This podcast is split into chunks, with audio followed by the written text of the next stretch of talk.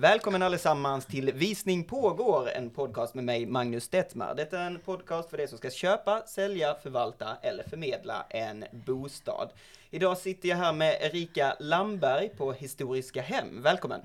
Tack så mycket, vad roligt att du är här! Ja, och kul att få vara här. Vi sitter ju en söndagkväll efter en visning hos er. Ja. Och eh, då får man ju fråga, var är det ni sitter någonstans? Vi sitter på Folkungagatan 122. Eh, och eh, det jag måste säga direkt är att jag fått så många förfrågningar att folk är intresserade om historiska hem. Alla älskar eh, ert brand, bildsättningen, färgerna, eh, nyanserna, allting älskar de er. Så, så jag är väldigt glad att vi får kontakt med er och jag är väldigt glad att du är här och ska spela in en podd med mig. Vad roligt! härligt, härligt. Men innan vi dyker in lite i bostadsmarknaden, för det har ju hänt en hel del, kan inte du berätta lite, vem är du? Ja, jag heter Erika, jag är 25 år gammal. Jag eh, flyttade till Stockholm för tre år sedan ungefär och eh, är uppvuxen på landet mm. eh, utanför Flen. Mm. Eh, efter studenten så flyttade jag till Eskilstuna en sväng och sen vidare hit. Okej, okay. hur länge har du bott i Stockholm? Tre år ungefär har jag bott här. Okej, okay. ja, och gillar du det? Jag älskar det. ja men härligt, vilket är den bästa stadsdelen i Stockholm då? Alltså, jag säljer ju mest i, på Kungsholmen och Söder. Okej, okay.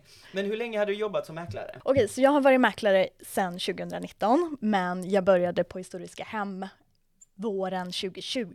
Så här har jag varit ungefär två och ett halvt år. Två och ett halvt år, okej, okay, härligt. Eh, men då började det här direkt då liksom? Nej, jag var på en annan firma innan. Också. En annan firma innan, ja. okej. Okay. Ja men härligt. Eh, och hur blev det att du eh, liksom började sälja mest på Kungsholmen och Söder?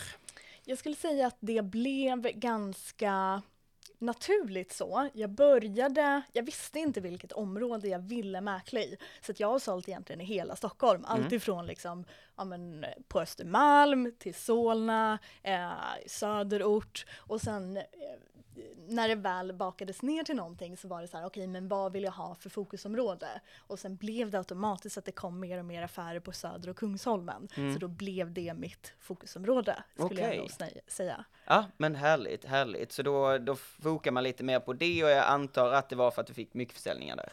Ja, men dels för att jag fick mycket försäljningar där, men sen också för att jag kände att jag jag matchade ganska bra med de kunderna. Okay. Så då, då blev det automatiskt att ja, men här tycker jag det är kul att jobba. Jag tycker också att det är väldigt, ja, men det är lätt att sälja in.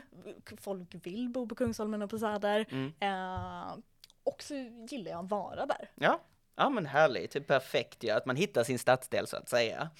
Mm. Eh, och vi kommer idag göra ett litet annorlunda avsnitt. Vi kommer inte bara prata om en viss stadsdel som vi kanske har gjort i de tidigare podcasten, utan vi ska mer prata om hur man säljer ett hem. Och eh, väldigt mycket liksom färgsättningen och eh, ja, varför då historiska hem har fått den här hypen som alla älskar. Men innan vi hoppar in i det så tänker jag att vi tar en liten status på bostadsmarknaden.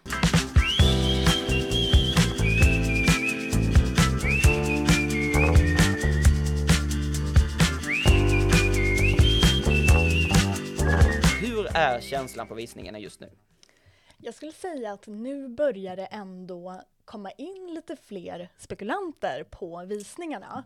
Som man märkte i början innan sommaren så var det väldigt liksom dött och de som väl tog sig till en visning de avvaktade för att man vågade liksom inte hoppa in i någonting eller köpa någonting för att rädslan av vad är det som kommer hända till hösten. Så då blev det automatiskt att det inte blev så jättemånga försäljningar utan alla drog i handbromsen och tänkte att okej, okay, vi gör ett nytt försök efter sommaren. Och alla som hade funderat på att okej, okay, men vi, vi vill sälja någon gång under hösten, de gjorde också ett försök i augusti. Okay. Så slutet av augusti och september skulle jag säga att då var det ett väldigt stort utbud i och med att det blev också det här skiftet från att vilja köpa någonting först till att inte våga köpa någonting först, så man väljer att sälja först. Mm. Så att jag skulle säga att det, då brukar det bli lite, man måste liksom hitta den nya marknaden. Mm, mm, och mm. nu börjar det kännas lite mer som att man har kommit till ett nytt normalläge. Okay. Och därmed vågar spekulanter mer. Mm. Eh, kollade man bara för några veckor sedan eh, så kan man kolla, okej okay, men vilka tycker att det verkar vara ett bra köpläge? Mm. Och alla i rummet räckte upp handen. så att om alla tycker att det är ett bra köpläge, ja men då kommer det nog ske ganska mycket affärer nu. Ja, jag Så förstår. jag det börjar Mm. bli mer transaktioner, säljarna inser att okej, men vi kommer ju ändå vilja sälja, vi, eh, vi bor ju egentligen, det är ju ett hem vi Mm. bor i. Mm, mm, Eh, mm. vi behöver ha ett rum mer, eller vi behöver byta stadsdel. Men det är också det där, ska man väl byta upp sig så är det ju en väldigt bra marknad. Ska man byta upp sig så är det en väldigt bra marknad. Skulle, och då får man ju bara vara medveten om att är det en person som bor i en etta och ska byta upp sig till en tvåa eller någonting ännu större så kanske man inte på sin allra första affär, eh, som man, eller sin första bostadsrätt kan göra en så stor förlust Mm. i och med att man har en stor del av kontantinsatsen där. Men har man gjort väldigt mycket bostadsaffärer och man känner att okej, men vi kan liksom vi kan göra en liten förlust på våran för vi ska köpa ett hus och den har gått ner 4 miljoner i värde men våran trea på Söder har gått ner en miljon. Så att Mm. i slutändan så är det ju mellanskillnaden som räknas. Ja, exakt, exakt.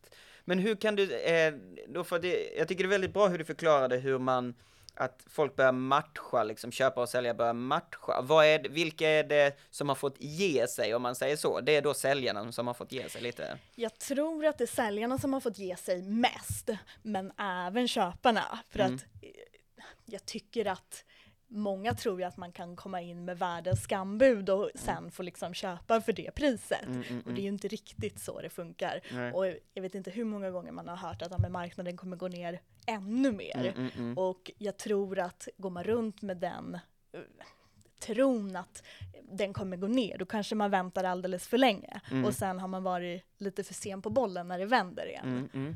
Ja, Jag förstår, så du tror ändå att vi har lite nått botten nu? Jag tror, det känns som att det börjar plana ut nu. Eh, senare i november kommer det också komma en räntehöjning, så att jag ska inte liksom, jag ska inte jinxa någonting. nej, nej, jag förstår. Ja. Mm, Kanske att det kommer gå ner lite mer, men jag tror att till Q2 nästa år så kommer det nog ha stabiliserat sig Okej, lite grann. okej. Hur många kommer nu på visningarna då efter, eh, ja, efter sommaren här? Ja, alltså nu börjar det ändå kunna vara uppemot en 10-15 sällskap på vissa visningar, medan under sommaren eller liksom innan sommaren, precis efter sommaren kanske kunde vara fem personer. Och tillbaka under pandemin så var det liksom 20, 25, 30, Oj, alltså okej, ja. 40 ibland. Det var inte coronasäkert det, det var liksom värsta festen fast man inte fick träffas. Ja, ja, ja, perfekt. Det är där man skulle hänga på Ja. lägenhetsvisningen alltså. Ja men härligt. Och vad är det eh, visningsdeltagarna säger? Eh, ja, vad är det de säger? Alltså det, det man märker är ju att de har blivit mer eh, man hinner fråga mer som spekulant. Man hinner eh, Förut var det, då drog ju budgivningen igång liksom nästan på visningen och sen var det liksom så här, okej gillar jag lägenheten eller inte? Ja, jag gillar den, jag vill inte förlora den här budgivningen. Eller jag vill inte förlora den här lägenheten så jag måste hoppa in i budgivningen. Mm, mm. mm. Eh, så då kanske man inte hann ta reda på allting som man ville Mm. eh, och känna efter. Men det, det som man märker nu främst är ju eh, frågorna om föreningen. Att det spelar betydligt större roll. Hur är föreningens ekonomi? Mm. Vad har föreningen för belåningsgrad? Mm. Vad har föreningen för bindningstid på räntorna? det är ju Mm, ingen mm, som mm. har frågat det förut. Nej, jag- Men så då krävs det lite mer av dig som mäklare, att ekonomin måste man veta lite mer om? Absolut, Mm. och kunna förklara det också. Eh, man märker ju att de föreningar som har högre avgift eller har högre belåningsgrad, eh, så fort det finns någonting som är lite mer tveksamt eh, i en lägenhet eller eh, i en förening så drar man lite öronen åt sig och kanske inte vill buda på den lägenheten utan man väntar på nästa. Mm. Okej, okej, jag förstår. Är det något annat så varningstecken eller något speciellt som visningsdeltagarna frågar om? Mer än så räntans, eh, eller föreningens ekonomi? Vad skulle det kunna vara? Nej, jag vet inte. Men det är mer ekonomifrågor liksom, det är där man hamnar. Ja, jag tycker att det är främst det, om det inte är liksom, ja men också vad är det för kommande renoveringar, hur har man tänkt att finansiera det? Men det återgår ju igen till liksom ekonomin. Mm. Men eh, extra noga med så här, kommer månadsavgiften att förändras Mm. och därmed höjas oftast? okej. Sista frågan gällande bostadsmarknaden. Hur ser det nu ut med budgivningarna? Är de svåra att komma igång? Hur brukar folk lägga bud? Brukar de chockhöja? Eh, kan du förklara lite kring det? Jag skulle säga att budgivningarna idag är, om de ens existerar på ett objekt, Mm. så är de betydligt lugnare. Mm. Eh, det är inte samma eh, höjningar som det var tidigare, det är inte samma tempo, eh, utan snarare att man går in i en förhandling. Och det har vi ju också märkt med vad man väljer för strategi med utgångspriset. Jag tyckte det var betydligt klurigare i slutet av sommaren, början av hösten, för då var det väldigt osäkert på, okej men vart ska man lägga sig med utgångspriset? Mm, mm, mm. Medan nu har vi, de allra flesta mäklare väljer att gå ut lite högre Mm. på en nivå där vart säljarna känner att här kan vi släppa lägenheten och vara nöjd. Så Mm. behöver man liksom bara ha ett bud eller till och med att man går ut så pass högt så att man kan sälja på en nivå som är lägre. Okej. Så att snarare att det blir en förhandling mellan säljare och en potentiell köpare. Och Okej. sen ska man försöka sy ihop den affären. Ja. Så att det är lite mer en förhandlingsmarknad nu Mm. än en budgivningsmarknad. Okej. Sen de objekten som är bra, som är högst upp i huset, som har låga avgifter, som är i en bra förening, som är, eh, vad vet jag, har hiss, bra planlösning. Det finns liksom in, inga tveksamheter. Mm. Ja men de vill ju folk fortfarande buda på. Mm. Okej, okej. Så de, de perfekta objekten går lätt liksom? Det skulle jag säga. Okej.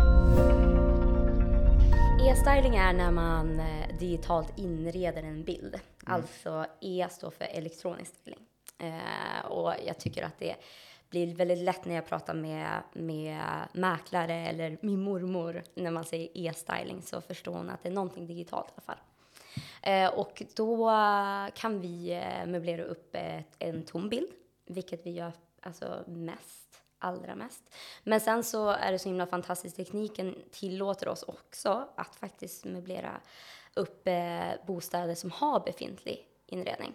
Så då retuschar vi bort det. Okej. Vi säger att det står en, eh, ja, jag vet inte, en riktigt, riktigt trött Ikea-soffa eh, som är jättenersutten och man vill liksom verkligen liksom möta den kräsna marknaden vi har här i Sverige eh, så går det att e-styla eh, så att man tar bort den soffan och lägger dit en kanske en, en mycket trevligare soffa som passar dagens marknad. Okej, okej. Mm. Så att eh, möjligheterna, eh, möjligheterna är oändliga? Ja, Ja. eh, även budgeten. Även budgeten? Ja, okej, jag När man inreder dig- digitalt så, så finns det ingen budget. Nej, exakt. Då kan man Vilket välja är väldigt trevligt. Ja.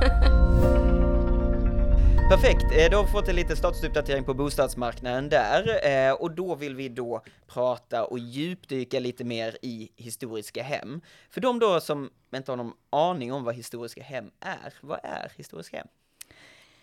Historiska Hem är ett mäkleri som grundades 2016, så att vi har inte funnits jättelänge. Men anledningen till att vi har vuxit så mycket är ju för att vi promotar bostäderna som, att vi, som vi säljer. Eh, vi trycker inte så jättemycket på oss som mäklare, utan vi trycker väldigt mycket på bostaden som vi säljer. Och all reklam som vi gör är ju för de bostäder som vi förmedlar. Och vi lägger väldigt mycket tid och energi och kraft eh, och anlitar proffsiga ja, fotografer, scenografer, skribenter för att få den bästa presentationen som möjligt. vi Okej, har ja. Rävjägaren, en eh, Vad är rävjägaren för något? Ja men Rävjägaren är ju otroligt duktig på historien kring Stockholms uppbyggnad. De Ja. olika arkitekturepokerna, varför byggde man som man gjorde, vad är det som karaktäriserar en funkislägenhet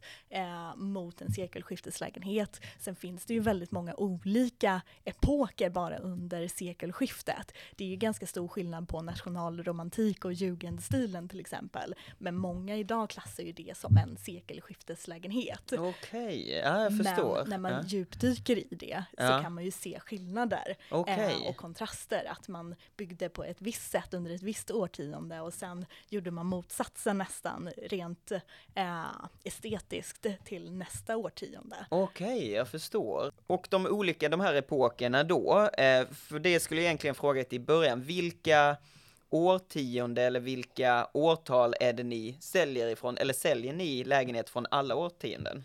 Nej, utan vi säljer bara eh, bostäder som är byggda innan 1970. Okej, Så där går lite våran gräns. mm. Eh, okej, härligt. Och vilken, det måste vara något årtionde eller några typer av byggnader som ni verkligen liksom eh, snöar in er på, vilka är de?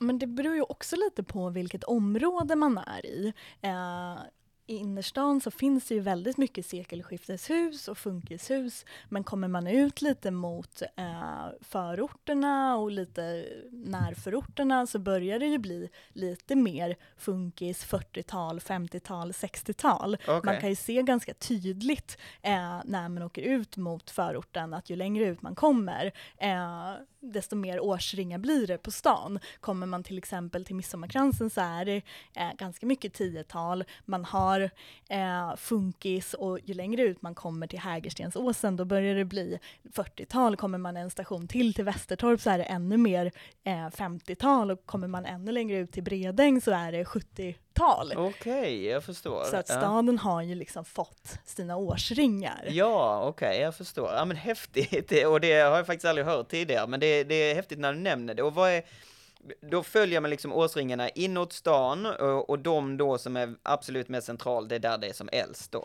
Ja, det skulle jag säga. Sen har det ju hänt mycket under tiden. Det har ju rivits väldigt mycket inne i stan under 70 och 80-talet. Mm. Eh, för att de här gamla sekelskifteshusen, de hade inte så hög standard. Mm. Och därför rev man väldigt mycket under 70-talet och byggde upp. Till exempel på Norrmalm, där finns det ju eh, väldigt mycket byggen som är byggda under 70-talet. Ja, okej, okej. För de var inte liksom riktigt användbara på det sättet. Nej, Nej. Ja, jag förstår. Och ehm, så då riktar ni in er på de olika årtalen. Och vad jag förstår det som då är att ni försöker mest lyfta upp det årtalet i era annonser då? Att är det byggt på 30-talet så är det 30-talet man ska se i själva annonsen? Ja, precis. Mm. Eh, och det, det har ju funnits ett otroligt intresse att få veta mer om både arkitekturhistorien, varför byggde man som man gjorde, men också vad är det för typ av eh, samhälle som var till exempel under 30-talet. Då var ju mer fokus på funktion än att det skulle se fint ut rent estetiskt. Okej. Eh, Ja. Det var även då som det kom eh, ja, men hushållsmaskiner. Ja. Tidigare var det ju ett hel, heltidsjobb att liksom sköta hemmet. Mm, För att man hade bara eh, rinnande kallt vatten, om Mm. ens det. Man hade dass på gården. Mm, Man mm. hade inget badrum, man hade en tvättbalja och man var tvungen att värma upp vattnet för att liksom Mm. få varmt vatten på spisen. Mm, mm, mm.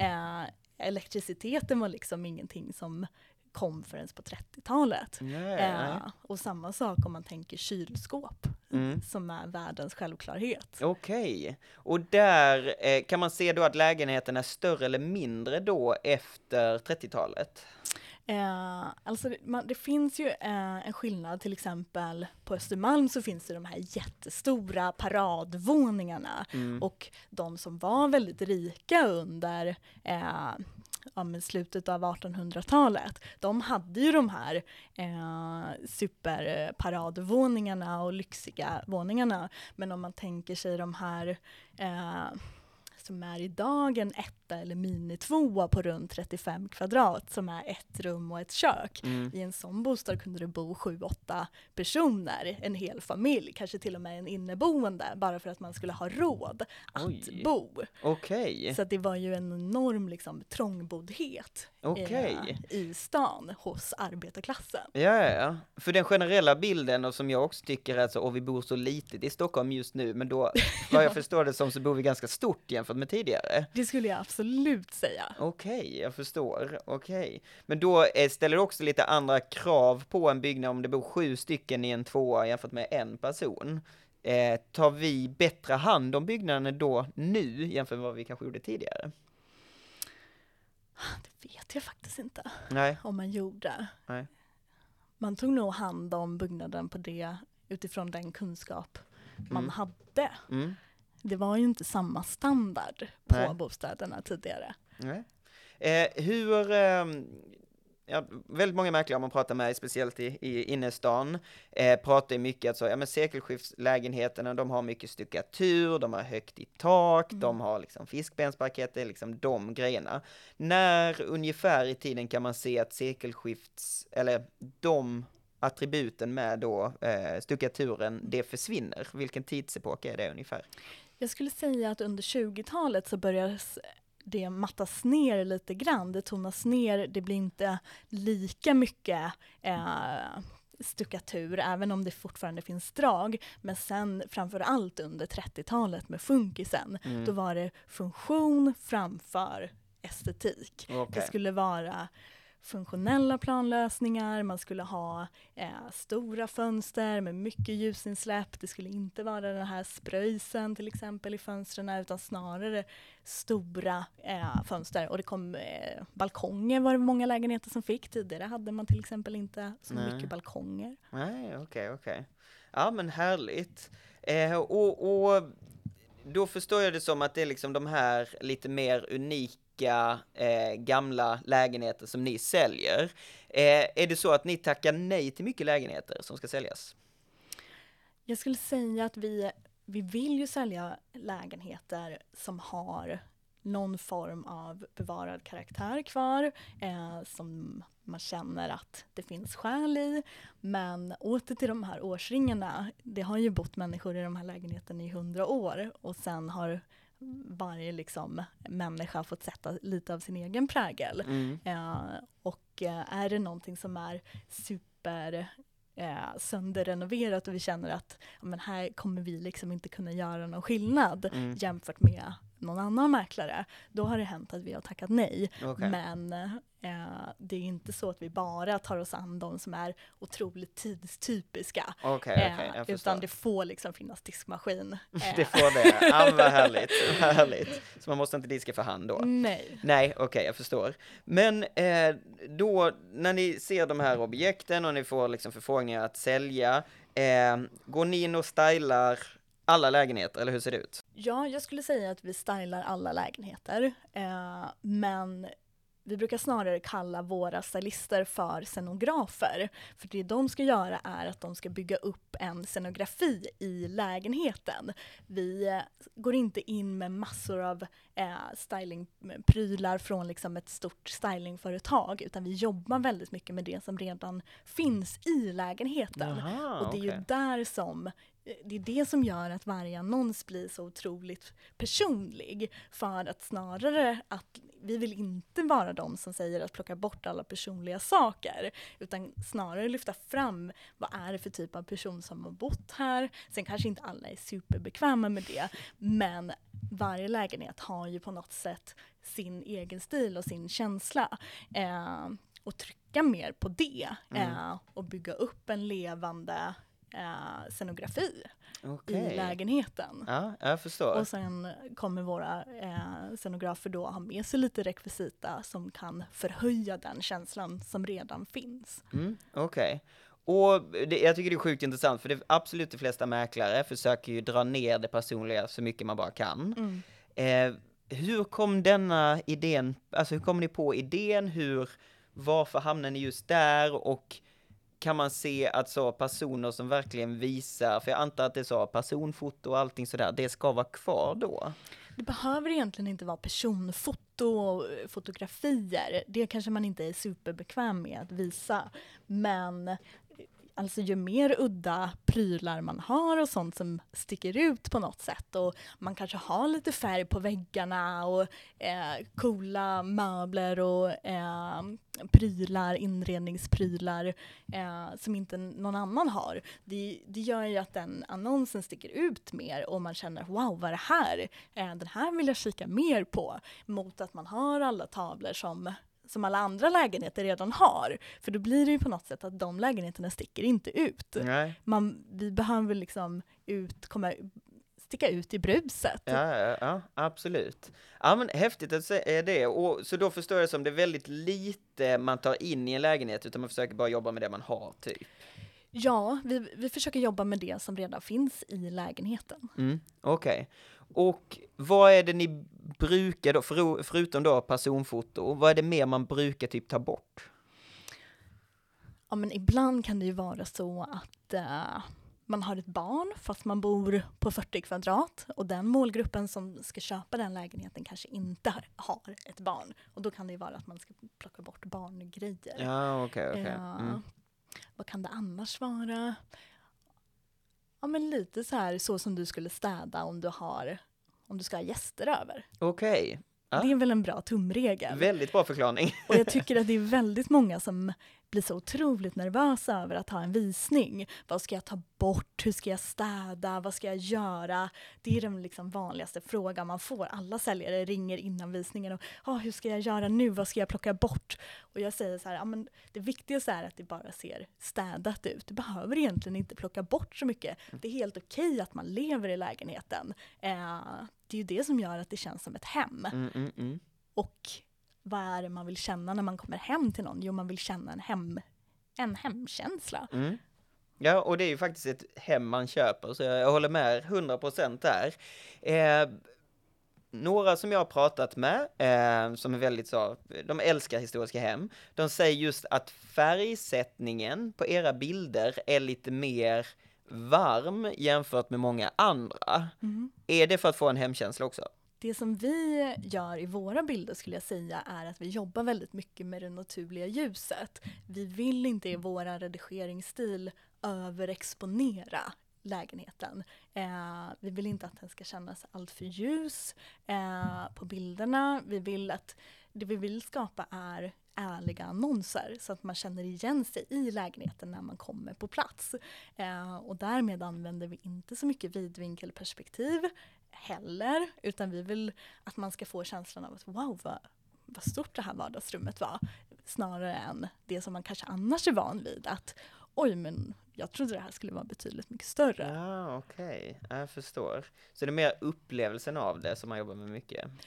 Ja, det skulle jag säga. Okej. Kan ni märka att det är en viss typ av människor eller köpare som kommer och kollar på era bostäder? Jag skulle säga att det är väldigt blandat. Att de flesta som kommer på våra visningar är ju det är egentligen vanliga spekulanter. Eh, så det är ingen liksom som väljer bort våra bostäder för att det är historiska hem, utan Mm.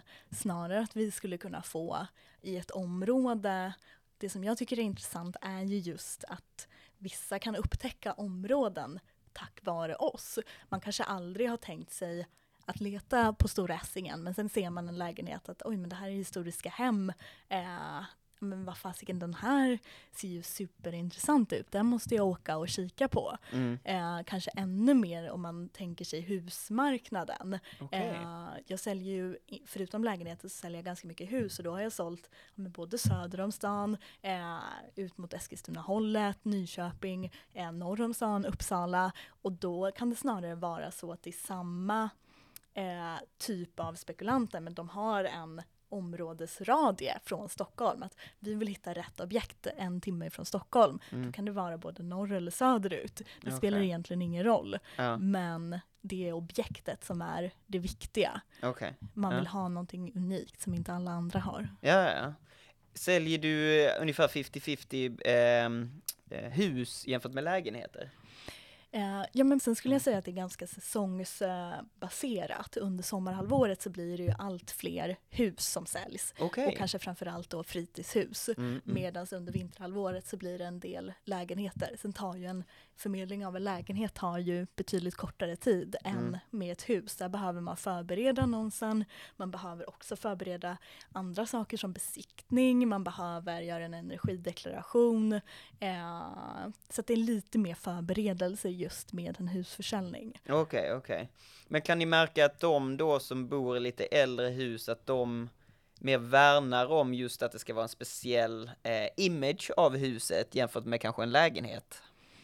Ja men både och. Men det jag skulle också säga är ju att är det någon som har bott i ja, men både en lägenhet eller ett hus väldigt länge och jobbat med att renovera huset eller lägenheten. Man har satt sin egen prägel på bostaden men man har jobbat mycket med att bevara den originalskärm som finns, då vill man heller inte att vem som helst ska komma och köpa lägenheten. Jag har haft väldigt många som har bevarat ett originalkök som säger att jag vill absolut inte sälja den här lägenheten till någon som kommer riva ut det här köket. För att just köket betyder så mycket för spekulanten. Ah, okay. Eller säljaren då. Ja, så det är lite mer de som drar sig till er så att säga? Ja, och sen skulle jag också säga att de som många som kommer på våra visningar, de förstår ju också värdet i att bevara originaldetaljer. Det är inte alla som kommer och eh, säger att ja, men jag vill slita ut allting utan allt mer och mer så, det är det som jag tycker också är roligt i och med att vi har växt eh, samtidigt som den här hållbarhetsrörelsen har växt så har även vi växt med den och det har blivit allt mer och mer att spekulanter vill göra hållbara val. Man vill inte slita ut kök som är hyfsat nya. Mm. Och det är ju också därför renoveringsobjekt med originaldetaljer kvar går så pass bra. Okay. Ibland kan till och med ett renoveringsobjekt med originaldetaljer kvar eh, gå lika högt som en typ tråkigt renoverad lägenhet. okay, okay. Ja, jag förstår, jag förstår. Men det är ju också så att putsa upp ett originalkök från kanske 50-talet eller 20-talet eh, eller när det nu än är, är ju väldigt mycket dyrare än att kanske sätta in ett IKEA-kök. Ja, det skulle jag säga, men det har också blivit, eh, det var betydligt krångligare för tio år sedan än vad det är idag. Mm. Idag finns det ju väldigt många företag som jobbar med att renovera upp gamla kök. Det finns till exempel om en byggfabriken eller sekelskifte där vart man kan köpa beslag som eh, är egentligen nyproducerade men i gammal stil. Okej. Nyproducerade i gammal stil och då är det, vad, vad hittar de sin inspiration från? Vad, får de liksom sina detaljer från? Du tänker de som skapar de här, mm. eh, ja men de har ju kollat på gamla beslag som, har gjort, som man eh, hade på ja, men den epok man vill skapa. Okej. Okay. Sen har de bara skapat det ja. igen. Kan du märka att det är en viss tidsepok som folk verkligen, verkligen vill lyfta upp och ta tillbaka? Ja, men jag skulle säga att eh, sekelskiftet är ju populärt, mm. de lägenheter som byggdes där. Man gillar den här takhöjden, man gillar stuckaturen. Eh, men jag skulle också säga att det finns väldigt många som uppskattar funkislägenheter mm. och vill ja, renovera funkiskök. Man, eh, det var så otroligt mycket som hände under funkisperioden. Mm. Det var ju ett helt skifte i hur man såg på ja, men samhället. Det blev mer demokratiskt. Det blev mer att kvinnan var ute och förvärvsarbetade också för att man behövde inte vara lika mycket i hemmet. Mm. Så det var ju otroligt eh, mycket och därav kan jag nästan gilla funkis mer än sekelskiftet. För att jag förstår vad är det som, vad det som hände varför ja. byggde man som man gjorde? Ja. Ja men det är sjukt intressant, jag har aldrig hört den analysen på det tidigare. Eh, och själv bor jag i funkislägenhet så jag tycker det är väldigt bra och som sagt eh, det är ju stora fönster, det är väldigt eh, ja, bra planlösning. Sen så är det inte mm. jättehögt i tak. Det var det. Det är inte jättehögt i tak i funkislägenheter, det är oftast 2,70 mm. medan kommer man ännu längre liksom fram i tiden så byggde man 2,50 mm. och man sänkte ju takhöjden allt mer och mer. Men det har ju också att göra med till exempel under 70-talet så hade man en energikris. Det var därför man byggde små fönster och lågt i tak för att spara energi. Ja, okej. Okay. Tror du det kommer ske mer nu då när vi har en energikris igen? Jag vet inte om det kommer ske mer nu. Nu, nu kanske man har uppfunnit lite mer moderna lösningar på uppvärmningssystem mm, och mm. Äh, isolering. Äh, mm. Kanske mer, för jag, jag tror också att äh, man har insett betydelsen av att få in dagsljus i lägenheterna. Man vill inte ha en mörk lägenhet. Eh, vi spolar tillbaka bandet lite, eh, för jag tycker det var så sjukt intressant när du pratade lite om de olika tidsepokerna. Kan inte du berätta lite från liksom vilka de olika tidsepokerna är och vad man kan se, kanske någon detalj från varje tidsepok? Eh, ja, och eh, man kan, vi kan börja med 1880-talet för att eh, tidigare så var det en väldigt liksom, bostadsnöd eh, så att det var en byggboom under 1880-talet när det byggdes väldigt mycket i Stockholm. Eh, då var det oftast privata byggherrar som byggde de här husen och då var det väldigt viktigt att för att få hyresgäster så skulle de här vara väldigt fina. Så att man byggde väldigt fint, det skulle vara mycket utsmyckningar på fasaderna, eh, man ville ha högt i tak, eh, fasaderna var väldigt symmetriska. Jämför man då sen fortsatte ju det här eh, under hela sekelskiftet. Men man kan också se kontraster från varje årtionde till nästa. Så att på till exempel 1890-talet så är det lite mer asymmetriska fasader, det händer mer med burspråk, eh, man har smidesbalkonger, blev allt vanligare.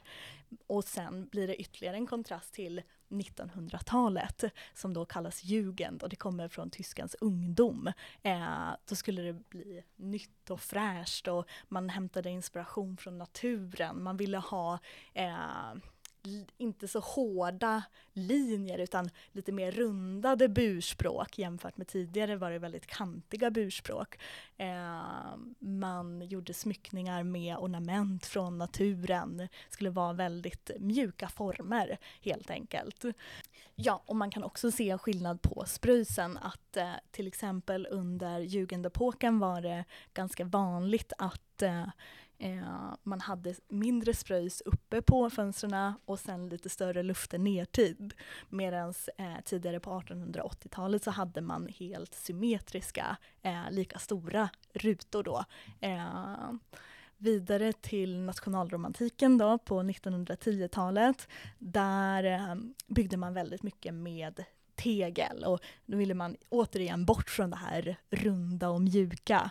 Eh, så lite mer hårdare drag blev det igen. Eh, lite mer spetsigare form på husen. Jo, men skillnaden till exempel från ett jugendhus som skulle vara ganska ljust och mjukt och slätputsat i en ljus kulör så blev det en kontrast med 1910-talets eh, lite mörkare tegelfasader. Eh, under 20-talet så började man gå allt mer och mer bort från de här superdekorationerna och mer och mer åt funkishållet, men det är ju en övergångsperiod. Så man kan se väldigt fina detaljer i 20-talslägenheter. Till exempel man har fortfarande spröjsade fönster, man har fortfarande ganska högt i tak. Ganska vanligt är ju att i 20-talslägenheter ha 2,80 i takhöjd ungefär. Tidigare på runt sekelskiftet var det 3 meter medan en funkislägenhet oftast har 2,70.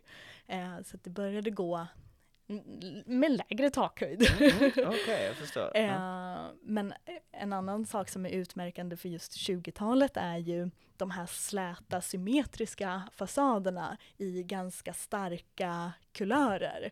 Du har säkert sett eh, Röda bergen i Vasastan, du har eh, husen kring Torilsplan på Kungsholmen, det finns också 20-talskvarter eh, på Söder kring Metagatan och Blecktornsparken. Det är väldigt starka eh, utstickande kulörer på fasaderna. Eh, orangea, röda, rosa. Eh, så det är ganska utmärkande för just 20-talet. Mm. Okej, okay. en riktigt, riktigt bra historielektion där. Jag tror vi har lärt oss väldigt mycket. Men det är från 20-talet och sen funkisen började ungefär 2030, 40 kanske, eller? Jag skulle säga att uh, i början, egentligen 1929 eller ja, början av 30-talet så började det gå mer och mer uh, åt funkishållet.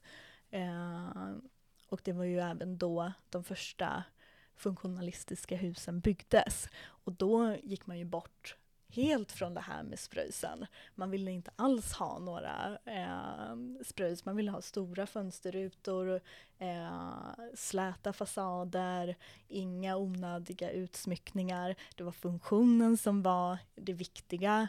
Eh, man ville ha man började också bygga ja, men, stora fönsterrutor, man ville ha ljus i lägenheterna, man ville ha balkongen så att man hade kontakt med lite eh, naturen utanför. Och just naturen och grönskan blev ju också någonting som eh, blev allt viktigare under till exempel 40-talets eh, eh, arkitekturstil, eh, den så kallade folkhemsarkitekturen. Och den ser man ju väldigt mycket i eh, förorter, till exempel ja, men Hägerstensåsen, Årsta eh, och där ville man gå bort från den här Tidigare inne i stan hade man ju som innergårdar och slutna gårdar. Eh, de här 40-talshusen är lite mer träd emellan husen, så själva gården blev mer öppen. Själva 40-talsarkitekturen, det som är tidstypiskt för den är ju tre våningar, oftast är det balkonger. Eh, här började man också bygga bort just den här trångboddheten som tidigare har eh, funnits. Man fick eh, egna badrum, man eh, fick oftast ett extra rum. Eh, det var en helt ny och modern standard. Alltså jag får ju värsta historielektionen här, men vad jag förstår det som är vi inne nu på ungefär 40-talet. Och vad är liksom, vad är nästa steg? Vad händer härnäst? Eh, under 40-talet så hände ju också andra världskriget. Eh, då stoppades byggandet upp lite grann, men eh, efteråt så tog det mer och mer fart och jag skulle säga att eh, det hände ganska mycket i samhället eh, just i bostadspolitiken. Man ville liksom att alla skulle ha råd med en bostad.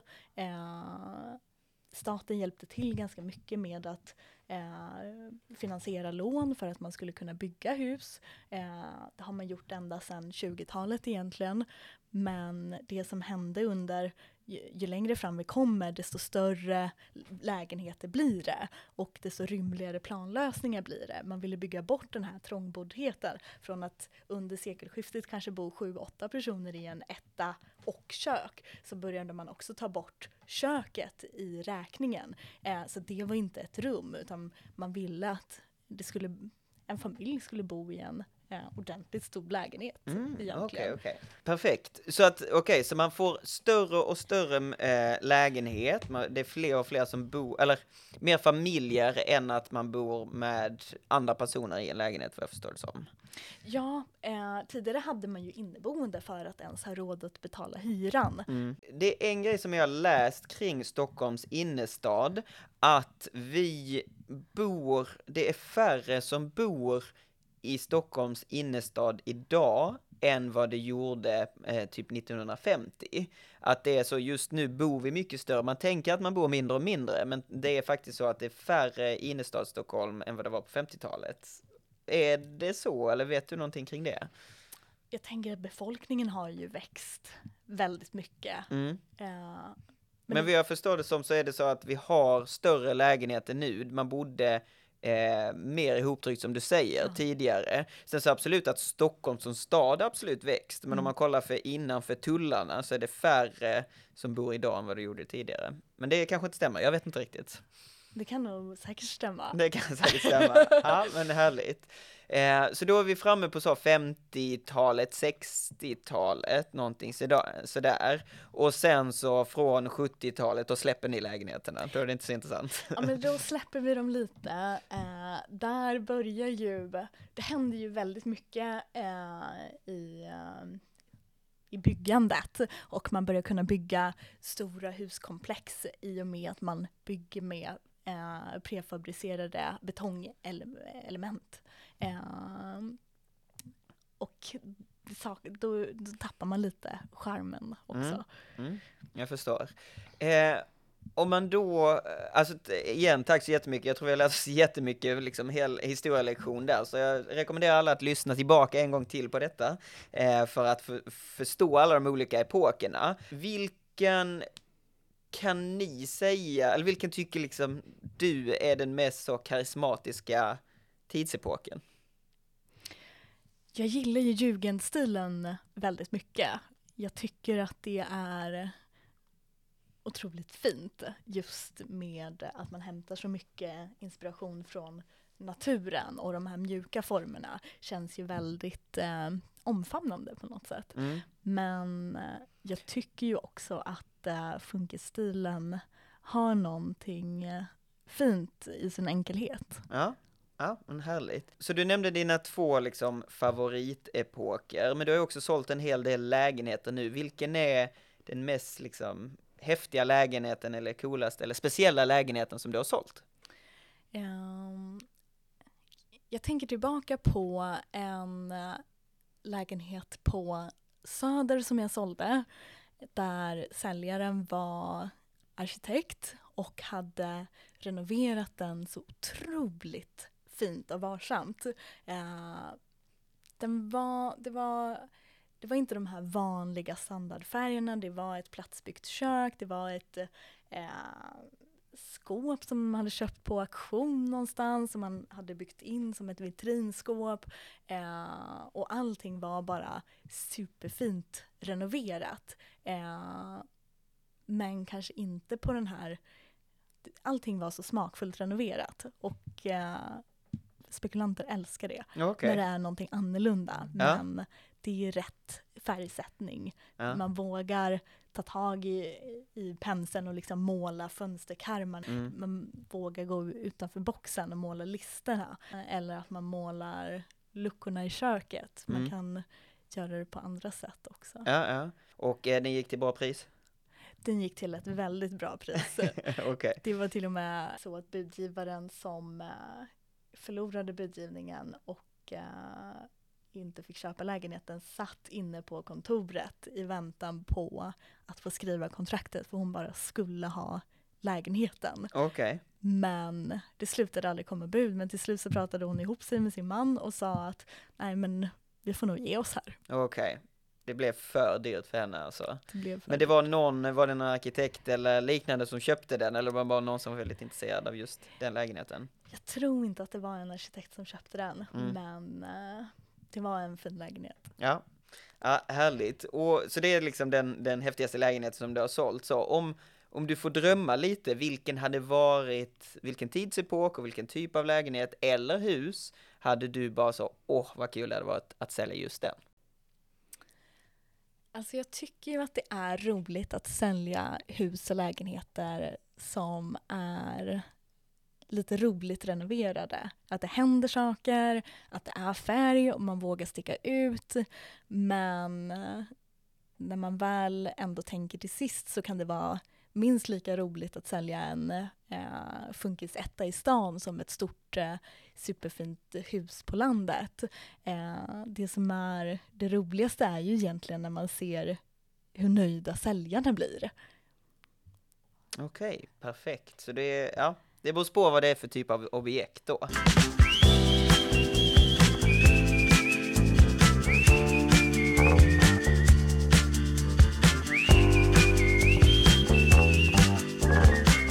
Vi har lärt oss galet mycket under denna podcasten, speciellt de här olika tidsepokerna. Eh, det var ett väldigt bra att få det förklarat för oss för att man hör om lite sekelskifte, man hör om liksom lite funkis, men däremellan så vet man inte riktigt vad som skiljer det. Så stort tack för det. För de då som vill komma i kontakt med dig, antingen med att sälja eller köpa eller bara snacka med dig, hur kommer man i kontakt med dig? Det lättaste är kanske att googla mig, Erika Lamberg. Alternativt så kan man mejla mig på erika.historiskahem.se. Perfekt. Och vem tycker du jag ska intervjua nästa gång i Visning pågår?